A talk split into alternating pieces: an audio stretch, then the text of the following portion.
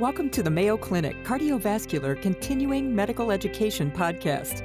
Join us each week to discuss the most pressing topics in cardiology and gain valuable insights that can be directly applied to your practice. Welcome back to Interview with the Experts, a podcast series from Mayo Clinic Education. This is from the cardiovascular team. I'm Luke Burchill, and I'm your host today. I'm leading the development of the new heart failure care pathway here at Mayo Clinic. And joining me is my friend and colleague, Dr. Charlie Jain. Um, so, Dr. Jain is an adult congenital heart specialist and also our expert in invasive hemodynamics and working with me in the heart failure clinic. So, welcome today, Dr. Jain. Thank you very much, Dr. Burchill. I'm honored to be here with you. Thank you. So, today we're talking about the systemic right ventricle. So, maybe we should just start there actually and say, who are these systemic right ventricle sure. patients that we're talking about? Yeah, that's a great point because you know sometimes that term there's different ways to word this in the literature. But so when I think about systemic right ventricles in the context of adults with congenital heart disease and heart failure, we're talking about patients with transposition of the great arteries who now have a systemic right ventricle. So that's either DTGA or complete TGA, post atrial switch, or congenitally corrected transposition of the great arteries, also known as LTGA. And so those are the two major populations I'm thinking of. There's others that fall into more of a univentricular morphology, um, which we won't really be focusing on as much. And um, recently, I had a patient who had congenitally corrected transposition of the great arteries. Um, she was told by her local team it was not possible that she could be alive without having had a surgery. So let's just, um, I know that there will be listeners who haven't seen a patient with congenitally corrected transposition or CCTGA, as we call it. Is it sure. possible for you to be an adult and to have CCTGA and not to have had surgery? And there, if so, why do we say corrected?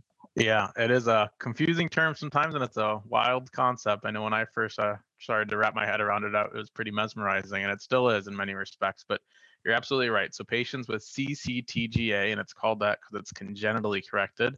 So by the time they're born, they have a viable way of blood flow, which I'll explain in a moment.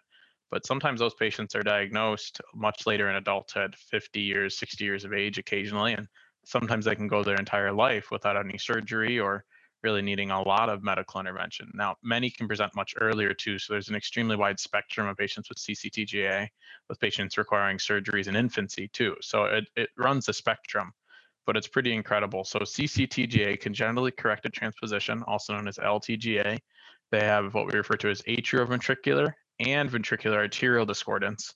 And so it kind of cancels out. So the ventricles are connected to the wrong arteries, but the atria are also connected to the wrong ventricles. So you still have two circuits that work and um, they're in series rather than in parallel as it is a DTGA. Those patients either need a preductal shunt or surgery usually within the first year of life. And so, yeah, it's referring to the physiologic correction that comes with that as you say, the double discordance rather than referring to the work of a surgeon. That's what yeah. CCTGA, the correction, is referring to the physiologic correction, meaning that the blue blood is going to the lungs and the red blood is going to the brain and the body, even though everything's um, reversed. yeah, so, you and I, I mean, we see patients with normal hearts as well. That's the non congenital patients we see. But let's also make this clear. Today, we're talking about these patients, they have a morphological anatomic right ventricle in the wrong place. So, what I'm saying there is that this right ventricle is subaortic. Right. It is pumping blood to the brain and the body. So, maybe let's talk about this. What's wrong with that? Why can't a right ventricle sit in the wrong place? That was well put there, Dr. so uh, the reasons why uh, right ventricle may be sitting in the wrong place is for a few reasons, but the simplest thing to think about is just the afterload mismatch. So when we think about in typical anatomy, the right ventricle is pumping to the pulmonary circulation, and the pressures there are usually about one fifth or so of the systemic circulation. So now, if a right ventricle is suspected to do the work for the aorta as a subaortic or systemic ventricle, it's essentially doing five times the workload from a pressure afterload situation its entire life. So the major thing that we think about is progressive pressure loading and then remodeling as a consequence of that to the right ventricle. So over time, for some patients, this happens sooner than others, but they get progressive right ventricular enlargement and dysfunction. Along with that, they may get tricuspid regurgitation, tricuspid referring to the systemic AV valve. So the AV valve always connecting to the ventricle there.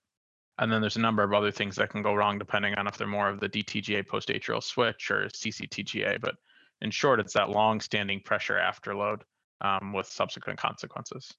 And I know that sometimes there's patients listening to this who might have these conditions. So I'm going to further emphasize that right ventricle for most people has a pretty lazy job. It just sort of sits below the lungs, and that's a low pressure circuit.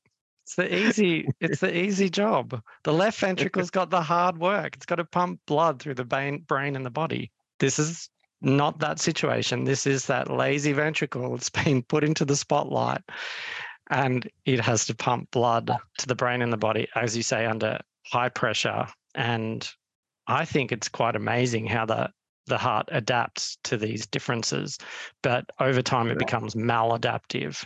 We see thickening of that ventricle enlargement of the chamber, and in most, um, almost all, we see a reduction in function that increases over each decade of life. That sort of brings up this question okay, if we know that the function of these systemic right ventricles is, is declining, why can't we just sort of take from the playbook of normal or acquired heart failure and just use the medications that we use there?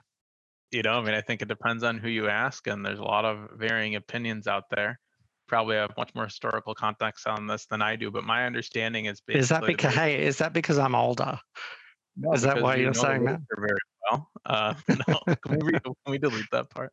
Um, no, but I, you know, I think I'm just saying in terms of having a good historical context here is important because when we think about the trials, that was the question initially. Why can't we just use the medications that we would use for systemic left ventricle?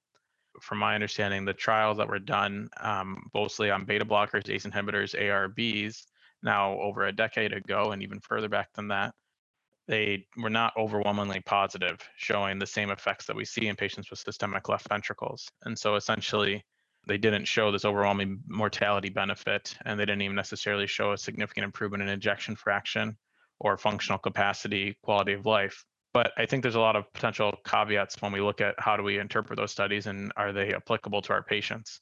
And so there's varying opinions on here, but because of those studies being somewhat equivocal or conflicting, not overwhelmingly positive, I think historically there's been a lot of reluctance or lack of enthusiasm to start in goal directed medical therapy in patients with systemic right ventricles. I agree. And I think that the challenge has been just as you mentioned, the design of those clinical trials. So um, I talk about horses, zebras, and unicorns. I know you love this. Yeah. I know you love it when I talk about this. But the clinical trials were of the horses, um, thousands right. of the horses. So thousands of people with um, the standard forms of heart failure in anatomically normal hearts. And they were um, statistically powered. That's a statistical concept, but they had enough people to answer the question that was being asked about improvements in function, but ultimately those hard endpoints like survival. Look back at our studies, it's like five. We had five people, we had right. eight people, we had 12, we had 15. I don't even know if they were positive or negative. I just know that they could re- they could not really answer the questions. They gave us right. some information about tolerability and you know response in small numbers of patients. But i completely agree. We we were not excited by the findings. But now fast forward a couple of decades i think we're tired of the clinical inertia. We're tired of really kicking the can and not being able to prescribe something as we see the function of these hearts declining. So maybe update the listener here. So we're talking to cardiologists, but again, maybe some patients listening. What do you think's changed just in these last few years? Some some new trials, particularly coming out of Europe, and how is that influencing the conversations you're having with patients and the medications that you might be more interested in using? Yeah, great question. And I, I guess I'll probably answer it in two ways in terms of what's changed from my understanding. One is the design of the trial, the endpoints of the trial, the patient selection. So there's a big difference there. And I think that is driven from the inertia as you described. And then the other is the new kids on the block. ARNIs or sacubitril valsartan, as well as the SGLT2 inhibitors, have really revolutionized a lot of the way that we manage patients with acquired heart failure. And because of the excitement um, and all the progression of medication management, even just in acquired heart failure in the past few years, I think it's really um, just kind of lighted the fire for us in adult congenital heart disease with heart failure to say that we need to do something. We can do something. Let's take a look at it. So in terms of the patient design, though, so many of those prior trials, which were somewhat equivocal or hard to interpret, as you said, they had, like you said, small numbers, a lot of patients with relatively preserved systemic right ventricular ejection fractions. Many of those patients were NYHA class one, and it was short follow-up. And so trying to prove mortality benefit with a one-year follow-up in patients who are well and with good pump function is going to be hard, even acquired heart disease now the more recent trials, as you mentioned, the ones from Europe, particularly the groups in Belgium and Italy, they've looked at patients with systemic right ventricular function that's reduced, um, and generally patients who are more symptomatic as one difference. And then the endpoints aren't necessarily mortality, but there are changes in systemic right ventricular ejection fraction or even strain on echo, as well as changes in six minute walk distance, changes in quality of life, so more patient centered outcomes related research, and it's showing more promise so I think the more recent enthusiasm is for those two reasons. One, in the change in the study design and the patient selection. And then two, I think there is hope that the newer medications may have more benefits for our patients than some of the prior generations of the medications. So there's some thought that the sacubitril valsartan, sacubitril valsartan combination um, has more benefits for the RV yes, SGLT2s, I don't think we've had much data yet, but they're so overwhelmingly helpful in acquired heart disease. It's hard to imagine that they wouldn't be in congenital heart disease. Again, the listener, they might have a patient, either a Mustard Senning patient or a CCTGA. They might already have them on something like lisinopril or losartan, valsartan. So if you're listening to this, one of the one of the questions that's coming up in my mind, our minds, when we see these patients is, is this someone who we might consider upgrading to the angiotensin receptor neprilysin inhibitor? Entresto is the one option that we have right now. Uh, what are you doing, Charlie, when you identify that patient? What are you saying to the patient? and how are you're navigating just the conversation about why should we even consider switching this medication that they might have already been on for a couple of years? Yeah, it's a great question. And I think it comes down to the heart of clinical medicine. It's an art to many respects, and we don't have enough guidance or data to tell us what to do in this situation, you know? So I, I'm relatively frank with the patients and open saying that we don't know necessarily how much this will help you in five years, 10 years, 20 years down the road compared to just staying on your current medication but I try to share my enthusiasm with them and say that I am hopeful that this medication will be better for you. Now, whether or not how hard we kind of advocate for that or push for that, I, am curious to hear your thoughts too. But at least in my practice, what I've been doing is, you know, if things are smooth and steady and the patient feels well and the systemic RV ejection fraction's good and stable, I, I don't advocate for it as strongly because one, we just don't have the data there, but I at least bring up the discussion uh, alternatively, if things are going downhill, the patient's not feeling as well, the systemic RV ejection fraction is getting worse, or their functional capacity is declining, then I more strongly advocate for them and I share the data with them. But then there's also just this other part of clinical medicine, there's cost associated with these. And so if the patient's already on a good dose of lisinopril and they tolerate it, and the newer medication is going to cost them a few hundred dollars a month, I don't know if it's really fair to tell the patient that you need to take it, in my opinion, if you know they can't get food on the table. I don't know if getting the medication with their morning meds is worthwhile. I don't know if it's if it has enough benefit there, honestly, compared to taking one of the trusted, tried and true medications. But curious to hear your thoughts too. No, I love I love your emphasis. It's the art, not just the science of of medicine, and I sort of go through all those points as well. I find that my patients are very interested in the patient reported outcomes and oh. understandably so, like talking about a change in right ventricular strain is a very abstract thing. It doesn't really mean much if you're a patient, um, other than your doctor's telling you maybe it's an indication of improved function. But they are interested in, oh, the patients are walking a little farther and also they're reporting better quality of life or or better, or maybe improvements in symptoms definitely this is all about shared decision making and to undertake shared decision making patients need to be informed so i think one of the unexpected. Or maybe you can say it's it's not surprising but the change in my practice is the extra time that this takes. I keep in mind you know that the patients coming for an adult congenital heart visit.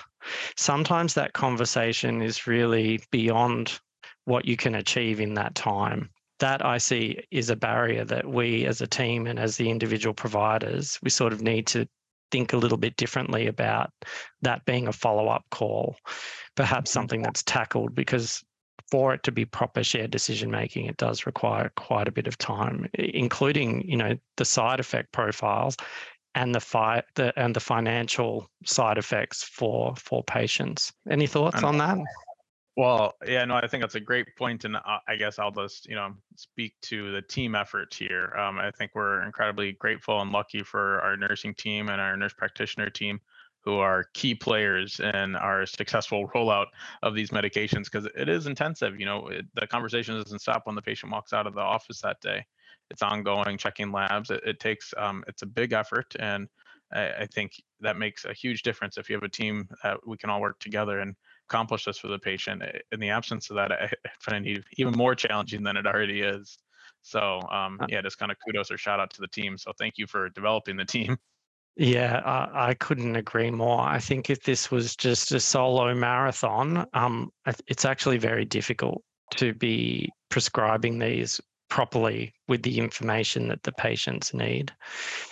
So, um, just in the last few minutes that we have, let's talk about the SGLT2 inhibitors. One thing I wanted to pick your brains on is these SGLT2 inhibitors. I think for me, what's exciting is their demonstration of benefit for both heart failure with reduced ejection fraction and heart failure with preserved ejection fraction. I think many of our patients do have mixed systolic and diastolic dysfunction. So that's partly why I'm particularly eager to see what the future outcomes are going to be like with our patients who are choosing to trial the SGLT2 inhibitors. What's your early experience? Great question, and I'm excited about them um, just for the reasons you said. And I think two other particular reasons that I'm excited, in addition to the fact that the diastolic dysfunction are more preserved ejection fraction patient. One is that they're relatively hemodynamically neutral. So some of our patients walking around with systolic blood pressure in the 80s or so, and we're nervous about starting Entresto. Um, these medications tend, tend to be well better well tolerated in my um, experience with them. And then two is that it seems like there's more symptomatic benefit. You know, in the acquired heart failure literature, it shows that it decreases exercise wedge pressure and things like that. And so it fits that these patients have better patient-centered outcomes improvement. And so I'm particularly excited about them for patients who are quite symptomatic. In terms of the experience, I'll be honest, in systemic RVs, I don't have much yet. I know the Penn group recently published their experience and they had eight DTGAs with systemic RVs and they showed that it was safe. So in terms of side effects from them, there weren't any significant side effects. And so that's encouraging. Um, and it makes me feel more confident on starting it up with patients. But I think so far, I'll be honest, it's certainly less than a handful of systemic RV patients that I've had them on yet. But I'm excited. And I think it gets back to the patient centered discussion, though, shared decision making, because the cost is an issue. And then we don't really have efficacy data yet in this patient population. And so it's somewhat hearsay to the patient. So it depends on how they're doing and their willingness to try something new. Thank you. That's fantastic. This has been a great Thank conversation you. today. Thank you. Um, was there anything Thank else you. that you wanted to say before we finish? Just uh, very grateful to people like you who are leading the efforts and trying to improve the awareness and the care of our patients with adult congenital heart disease and heart failure. And also grateful for our patients who uh, and, and trust in us and we do the shared decision making with. So thank you. Thank you. Well, as always, it's not a me. I think this is a we, and um, it's only possible because of the team that we work with. So thank you again, Dr. Jain. And for listeners, stay tuned for our next episode on Interview with the Experts. Thank you for joining us today. Feel free to share your thoughts and suggestions about the podcast by emailing cvselfstudy at mayo.edu. Be sure to subscribe to the Mayo Clinic Cardiovascular CME podcast on your favorite platform and tune in each week to explore today's most pressing cardiology topics with your colleagues at Mayo Clinic.